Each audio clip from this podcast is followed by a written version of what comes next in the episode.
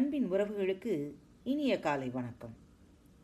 ஒரு பறவை மரத்தின் கிளையில் அமரும் பொழுது அது எந்த நேரத்திலும் முறிந்துவிடும் என்ற பயத்தில் அமருவதில்லை. ஏனென்றால் பறவை நம்புவது அந்த கிளையை அல்ல அதன் சிறகுகளையே. ஆம் அன்பார்ந்தவர்களே இன்று நாம் பார்க்கவிருப்பது தன்னம்பிக்கை பற்றிய ஒரு கதை. ஒரு கம்ப்யூட்டர் நிறுவனத்தில் தரைதுடைக்கும் வேலைக்கு ஒருவர் விண்ணப்பித்திருந்தார். தரையை துடைத்து காட்டச் சொன்னார்கள். நன்றாக துடைத்தார். அடுத்து சின்னதாய் ஒரு இன்டர்வியூ என்றார்கள். கடைசியில் அவரிடம் தகவல் சொல்வதற்காக இமெயில் முகவரி கேட்டார்கள். அவரோ இமெயிலா எனக்கு இமெயில் இன்டர்நெட்டெல்லாம் தெரியாதுங்க என்று கூறினார்.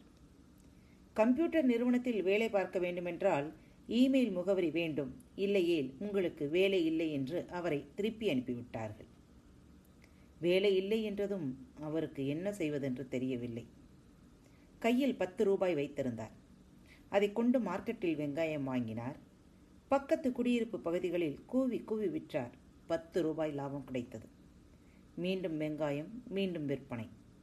இப்படியே கொஞ்சம் கொஞ்சமாய் விற்று சில வருடங்களில் பெரிய வெங்காய வியாபாரி ஆகிவிட்டார்.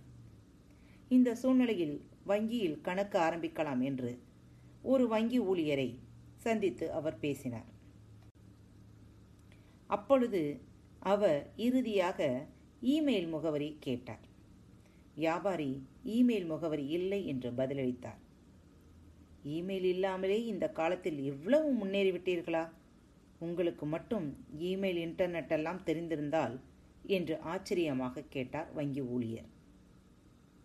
அதெல்லாம் தெரிந்திருந்தால் ஒரு கம்ப்யூட்டர் நிறுவனத்தில் தரை துடைத்துக் கொண்டிருப்பேன் என்றார் வியாபாரி.